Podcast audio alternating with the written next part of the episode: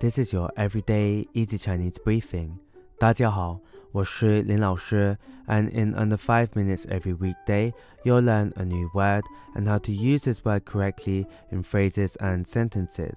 Today's word of the day is 铁,铁, which is a noun that means iron. Let's practice by making different words, phrases, and sentences with 铁.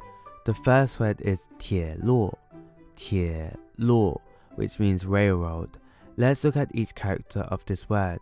铁 means iron and 路 means road. A way of using it in a sentence is 我们坐铁路去旅行。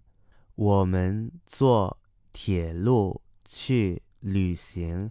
We are traveling by railroad. Another word we can create with 铁 is 铁锅。铁锅. This is a noun that means iron pot.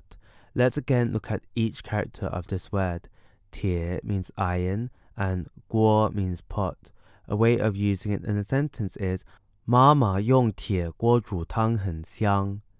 妈妈用铁锅煮汤很香。The soup cooked in an iron pot by my mother is very fragrant.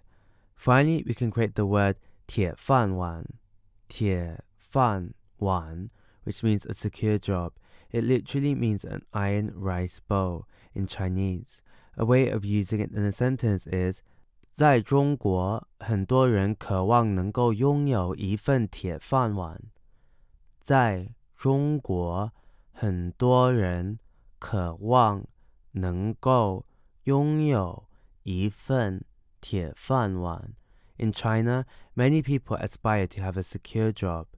Today, we looked at the word tie, which means iron, and we created other words using it. These are tie, lu, railroad, tie guo, iron pot, and tie fan wan, secure job.